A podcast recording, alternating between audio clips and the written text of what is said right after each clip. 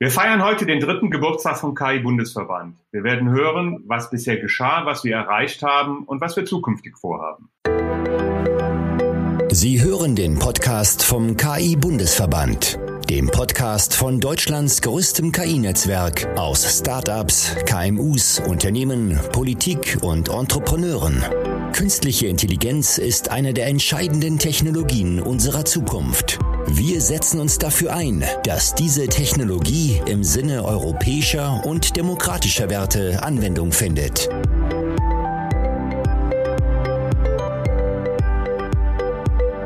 Hallo und willkommen beim Podcast vom KI-Bundesverband. Mein Name ist Tobias Oberach, ich bin der stellvertretende Leiter Baden-Württemberg vom KI-Bundesverband und auch im Alltag täglich als Senior AI Consultant.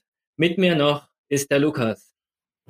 Ja, hi, ich bin Lukas Spreiter. Ich bin Regionalleiter hier in Bayern und Leiter der Arbeitsgruppe Nachhaltigkeit und arbeite als Gründer der KI-Agentur Unetic. Ja, was ist denn der KI-Bundesverband? Der KI-Bundesverband ist das größte KI-Netzwerk hier in Deutschland aus über 300 innovativen KMUs, Startups und KI-Experten. Für unsere Mitglieder ist der Verband politische Stimme, Befähiger und Vernetzer sowie Innovationstreiber. Und was gibt's für News aus dem Verband? Dazu erzählt uns jetzt mehr unser Geschäftsführer Daniel Abu. Hallo und schönen guten Tag aus der Zentrale des KI-Bundesverbandes. Mein Name ist Daniel Abu und hier sind die Nachrichten. Am 21. April erscheint die offizielle Vorlage der Europäischen Kommission zur Regulierung von künstlicher Intelligenz in der Europäischen Union. Bisher konnten wir eine Vorveröffentlichung sehen durch Politico, circa 80 Seiten lang. Wir sind gerade dabei, die Seiten zu lesen und zeitnah eine Einschätzung des Vorschlags der Europäischen Kommission zu formulieren. In wenigen Monaten ist ja Bundestagswahl in der Bundesrepublik Deutschland und wir formulieren als KI-Bundesverband unsere Position in einem Bundestagswahlpapier. Auch das erscheint in wenigen Tagen und wird auf unserer Internetseite www.ki-verband.de abrufbar sein. Und das nächste große Projekt im KI-Verband steht an. Unter Leitung unseres Verbandsvorsitzenden Jörg Bienert arbeiten wir an LEAM. Was ist LEAM? Large European AI Models. Vereinfacht gesagt eine europäische Variante von GPT-3 mit Unterstützung unserer europäischen Partnern aus acht Ländern. Darauf freuen wir uns sehr, diesen Vorschlag auch in Richtung Brüssel zu bringen. Wer sich darüber informieren will, einfach eine Mail an info@ki-verband.de. Ja, vielen Dank, Daniel. Zweite Folge heute. Wir feiern heute den dritten Geburtstag und sprechen über die Anfänge sowie die Zukunft von unserem Verband. Und das geht am besten mit einem Gründungsmitglied und einem Mitglied aus unserem Vorstand. Jörg Bienert ist beides in einer Person. Jörg Bienert ist Gründungsmitglied und Vorsitzender von unserem KI-Bundesverband. Herzlich willkommen, Jörg, in unserem Podcast. Erzähl doch einfach mal unseren Zuhörern, wer du bist und was du so machst. Ja, vielen Dank, Tobias. Vielen Dank, Lukas, und vielen Dank für die Einladung. Äh, wie du schon sagtest, ich bin äh, Vorsitzender und Mitgründer des KI-Bundesverbandes und äh, hauptberuflich Partner bei der Alexander Tam GmbH, einem führenden Dienstleister für Data und AI-Services in Deutschland. Ja, Jörg, erzähl uns doch mal, wie ist denn der KI-Bundesverband eigentlich entstanden?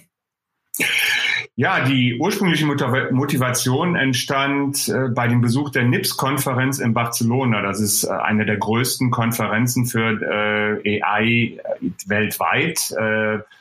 Heute heißt sie Neurips. Ähm, und dort war ich Ende 2016 in Barcelona, habe unter anderem dort auch den Adrian Locher und den Rasmus Rote von Merantix kennengelernt. Und was mir da aufgefallen ist, ist, dass ähm, im Gegensatz zu den ähm, Datenbankkonferenzen, die ich besucht habe im Rahmen meines vorherigen Startups äh, Parstream, dort haben wir eine eigene Datenbanktechnologie entwickelt. Und bei diesen Datenbankkonferenzen äh, gab es sehr viele Deu sehr große deutsche Beteiligung, sehr viele deutsche Unternehmen beziehungsweise Forschungseinrichtungen, die dort auch vorgetragen haben. Und äh, demgegenüber gab es bei der NIPS äh, eigentlich eine relativ geringe deutsche Beteiligung, äh, sondern die ganze Konferenz wurde dominiert von amerikanischen Forschungseinrichtungen und amerikanischen Unternehmen und auch sehr viele Chinesen waren damals äh, zu dem Zeitpunkt schon vor Ort. Ähm, und das äh, hat mich so veranlasst zu überlegen, passiert hier gerade was, eine, eine sehr, sehr spannende Entwicklung äh, und in, in, in Deutschland äh, wird das Ganze noch nicht entsprechend berücksichtigt. Das war, wie gesagt, zu einem Zeitpunkt, bevor äh, das Thema hier in Deutschland in der Öffentlichkeit und in der Politik wirklich auf die Agenda kam. Und äh, 2017 habe ich äh, mich dann mit dem Thomas Jarzombeck gesprochen, ähm, Mitglied des Bundestages von der CDU und heute auch Digitalbeauftragter im Bundeswirtschaftsministerium. Wir haben uns über diese Thematik unterhalten und äh, da sagte er zu mir, also wenn ihr da was bewegen wollt, äh, dann solltet ihr einen Verband gründen, denn nur so findet ihr Gehör in der Politik. Äh, und das haben wir dann nach, nach einigem Zögern auch gemacht. Der Markus Ewald, der vorher schon den Blockchain-Verband gegründet hatte, hatte uns da bezüglich der Formalitäten tatkräftig unterstützt. Und dann haben wir uns äh, Anfang 2018 im äh, Rahmen der KI-Konferenz des Handelsblattes in München getroffen, zusammengesetzt. Damals waren circa 20, 25 Start-up beteiligt. Sieben braucht man ja für eine Vereinsgründung. Und dann haben wir dort im, im März 2018 den Verband gegründet äh, mit dem Ziel, KI in Deutschland voranzubringen. Sehr schön. Und ab dann ging ja die Reise los. Wenn du so zurückblickst, Jörg, was war denn so dein schönster Moment in den letzten drei Jahren? Oh, es gab einige schöne Momente. In der Regel waren die schönsten Momente immer dann, wenn wir uns äh, mit den Vereinsmitgliedern in Berlin treffen konnten. Das war ja jetzt leider im, im letzten Jahr nicht so häufig möglich. Äh, aber ich erinnere mich auch sehr gerne an unser erstes großes äh, Meeting, unsere erste große Mitgliederversammlung im Sommer 2018 äh, wo wir dann äh, mit äh, circa 25 Beteiligten ähm, das unser erstes Positionspapier im Workshop-Modus erarbeitet, finalisiert und dann anschließend veröffentlicht haben. Ähm, und was mir sehr gut gefallen hat, war wirklich die große Kollegialität, das, das sehr gute Miteinander, die sehr gute Arbeitsatmosphäre, wo wir in 19 Kapiteln wirklich ein 90-seitiges Dokument erstellt haben. Und äh, das äh, hat mich doch sehr stark motiviert, da auch Energie zu geben und das Ganze weiter voranzutreiben, weil dieses Positionspapier wurde dann letztendlich ja auch die Basis äh, unseres Erfolges, äh, hat einiges an Aufmerksamkeit äh, erlangt ähm, viel Beachtung in der Öffentlichkeit äh, gefunden und war dann auch die Basis für unsere Gespräche mit der Politik, äh, wo wir dann unter anderem eingeladen wurden an den Diskussionen zur Erstellung der KI-Strategie der Bundesregierung. Darüber hinaus waren aber auch alle weiteren Mitgliederversammlungen immer ein, ein sehr, sehr schön, sie haben sehr viel Spaß gemacht und waren auch immer sehr effizient und wir haben sehr viel gemeinsam erarbeitet äh, in einer sehr kollegialen Atmosphäre, in einer sehr offenen Atmosphäre und wir haben uns dann anschließend in den folgenden Social Events äh, dann auch persönlich kennengelernt äh, untereinander und dort haben sich auch über die Zeit richtige Freundschaften entwickelt. Und ich glaube, das ist das, was unter anderem wirklich unseren Verband ausmacht und auch unsere, unsere Geschwindigkeit und unseren Pragmatismus begründet. Ja, absolut. Jörg, da bin ich ganz bei dir. Die Leute im Verband machen wirklich das aus, was es ist. Und ja, besonders beeindruckend ist auch immer die, die Geschwindigkeit, mit der man doch dann im Verband ja was bewegen kann und Sachen erstellen kann, ob es jetzt ein Positionspapier ist oder eine Umfrage oder irgendwas anderes. Da geht man immer sehr pragmatisch heran. Aber auf der anderen Seite, vor allem wenn man dann mit Politikern spricht, rennt man ja nicht unbedingt immer offene Türen ein. Was denkst du, war bis jetzt die größte Herausforderung für den Verband? Also eine große Herausforderung war ganz am Anfang wirklich diese ersten Schritte zu machen, weil alle Gründungsmitglieder waren noch unerfahren in äh, den organisatorischen Fragestellungen und auch juristischen Aspekten einer Vereinsgründung. Damit mussten wir uns auch auseinandersetzen. Das hat dann auch sehr viel Zeit gekostet während unseres normalen Arbeitsalltags, weil wir haben das ja alle ehrenamtlich gemacht. Äh, und das hat dann über die Zeit auch sehr viel Hartnäckigkeit und, und Abstimmung erfordert. Äh, und wir waren wirklich dann alle sehr froh, als wir das Ganze dann auf äh, einem, auf einem stabilen Gleis hatten. Ähm, zu beachten ist wirklich, dass äh, in der Anfangszeit alle Beteiligten einen Fulltime-Job hatten in ihren Startups oder in ihren KI-Unternehmen und wir diese gesamten Verbandsaktivitäten eigentlich nur in unserer Freizeit machen konnten äh, umso mehr, umso mehr waren wir froh, als wir dann im letzten Jahr äh, die Gelegenheit hatten, mit Vanessa Kann und Daniel Abu eine Vollzeit-Geschäftsführung zu etablieren. Und das hat uns auch einen enormen Schub gegeben, ähm, in, in den Möglichkeiten, äh, neue Sachen anzugehen und umzusetzen. Das war quasi so die nächste Evolutionsstufe und äh, ein wesentlicher Meilenstein für die Weiterentwicklung des Verbandes. Ähm, herausfordernd anfangs war auch das Zurechtfinden in der politischen Diskussion. Äh, da hat uns die, Erfor die Erfahrung von Daniel auch sehr, sehr geholfen. Wir waren anfangs auf der einen Seite sehr positiv überrascht über äh, die Aufmerksamkeit, die wir bekommen haben, beziehungsweise dass man uns auch zugehört hat und auch das Verständnis für unsere Anliegen. Äh, auf der anderen Seite, äh, wie wir wissen, im politischen Alltag, die Umsetzung von Maßnahmen dauert dann in der Regel immer etwas länger, als man sich das ursprünglich gedacht und auch gewünscht hätte. Mhm. Ja, sehr schön. Du hast jetzt schon einige Punkte genannt, was der Verband denn durch die Herausforderung auch erreicht hat. Gibt es denn noch Punkte, die du noch ergänzen möchtest? Oh ja, ich glaube, wir haben in, in kurzer Zeit als sehr junger Verband äh, einiges erreicht. Also wir haben uns äh, recht schnell in Politik und Öffentlichkeit Gehör verschaffen können. Ähm, das hängt natürlich auch mit dem Thema zusammen, weil das gerade ein, ein, ein sehr heißes und sehr wichtiges Thema war. Äh, äh konnten wir im Prinzip äh, da auch äh, auf der entsprechenden Welle reiten.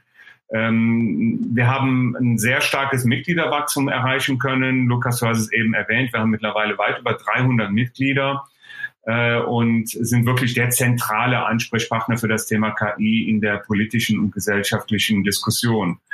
Wir haben es auch geschafft, uns europäisch zu vernetzen, ähm, haben mit unseren europäischen Schwesterverbänden und Institutionen auch zwei sehr erfolgreiche Online-Konferenzen äh, etablieren können und vor allen Dingen bin ich stolz auf die wirklich sehr aktive Mitgliederschaft und die Strukturen mit den Regionalgruppen und den Arbeitsgruppen, die wir äh, haben aufbauen können und wo wirklich sehr viel passiert. Äh, Lukas, du weißt es selber, du bist selber sehr, sehr aktiv, Tobias, du auch ähm, in, in der Arbeitsgruppe äh, Umwelt, und der Regionalgruppe Bayern beziehungsweise Regionalgruppe äh, Baden-Württemberg und äh, es ist wirklich toll, wie viel da passiert äh, und äh, wie, wie wenig interne Politik betrieben wird, sondern wie, wie sehr wir alle an einem Strang ziehen und versuchen, gemeinsam die Sache nach vorne zu bringen.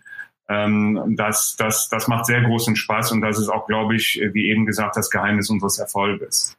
Ähm, ganz persönlich hat mich gefreut, dass wir uns auch aktiv in die Diskussion einbringen konnten äh, um die Etablierung von Informatik als Schulfach im äh, Land Nordrhein-Westfalen.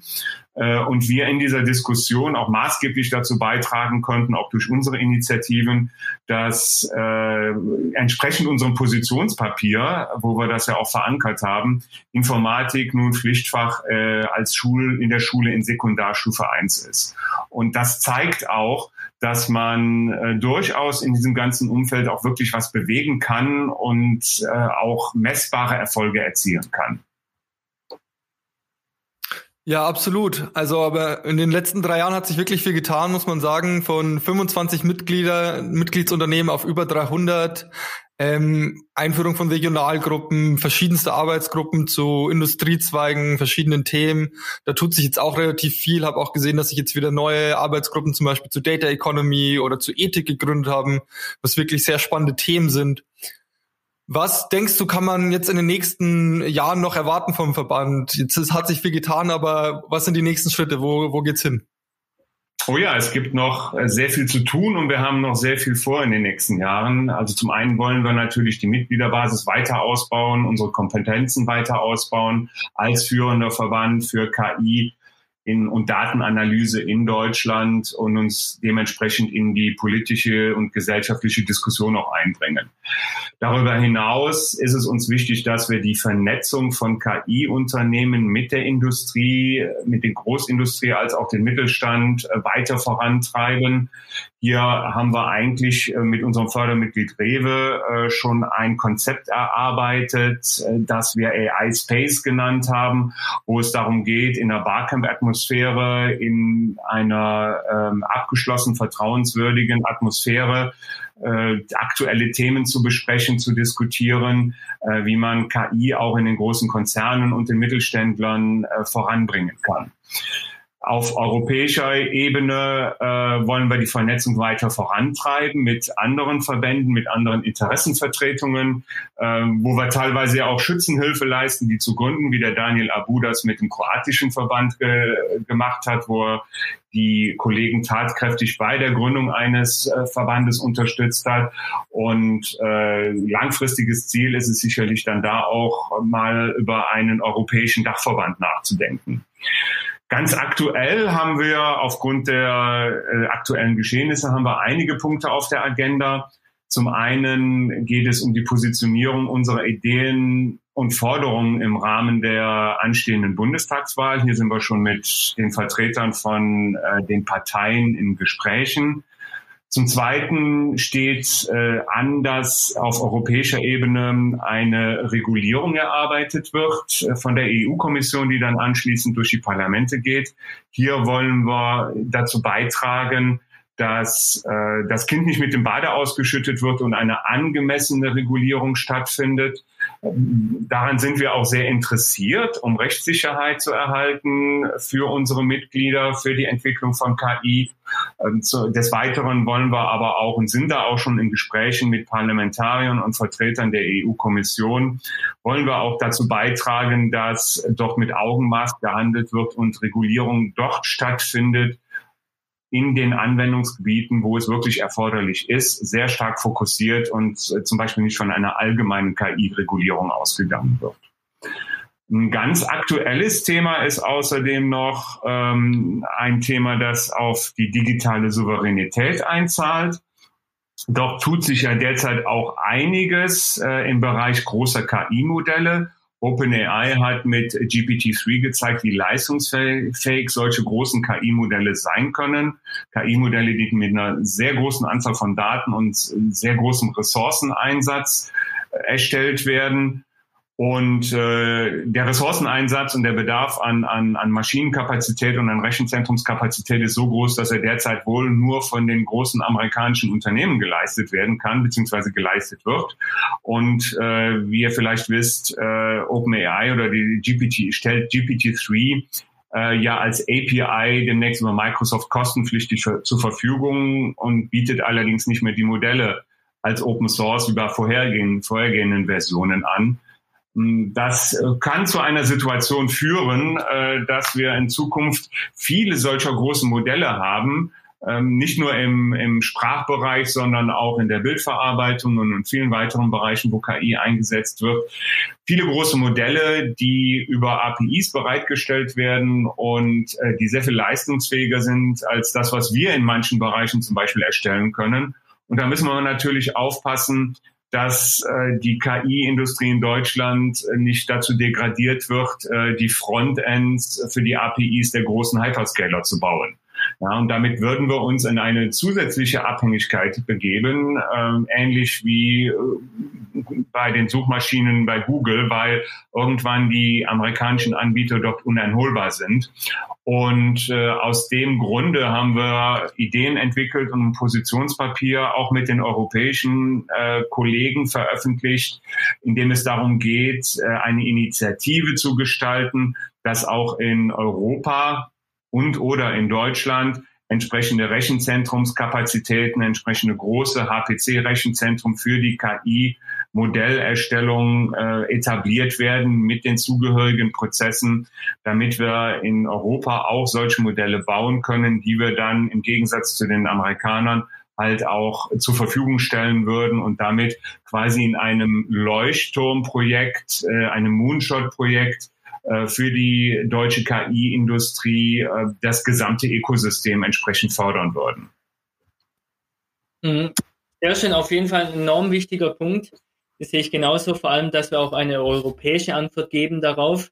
Nicht nur, dass jede, zum Beispiel jede Institution oder jedes Land äh, was eigenes aufbaut. Das ist einmal Ressourcen verschwendend. Da haben Lukas und ich auch im letzten, in der ersten Podcast-Folge schon gesprochen über die Nachhaltigkeit und KI.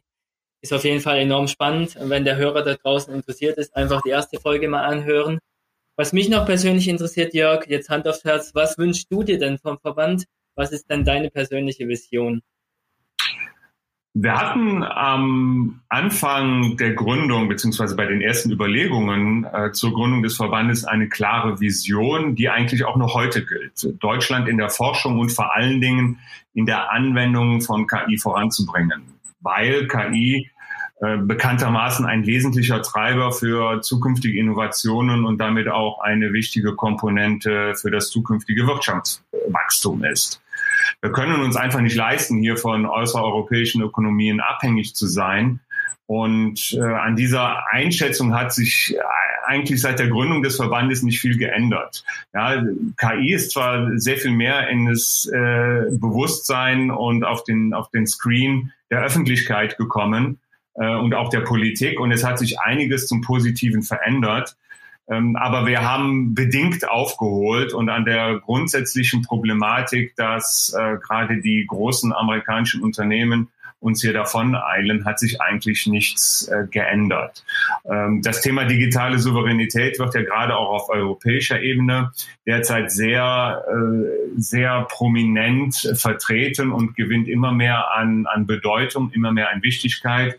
Und da wollen wir jetzt auch weiter zu beitragen, dass wir äh, in Deutschland und auf europäischer Ebene zusammen mit den anderen Verbänden dafür sorgen, dass wir in diesem Bereich digitale Souveränität erhalten bzw. erreichen.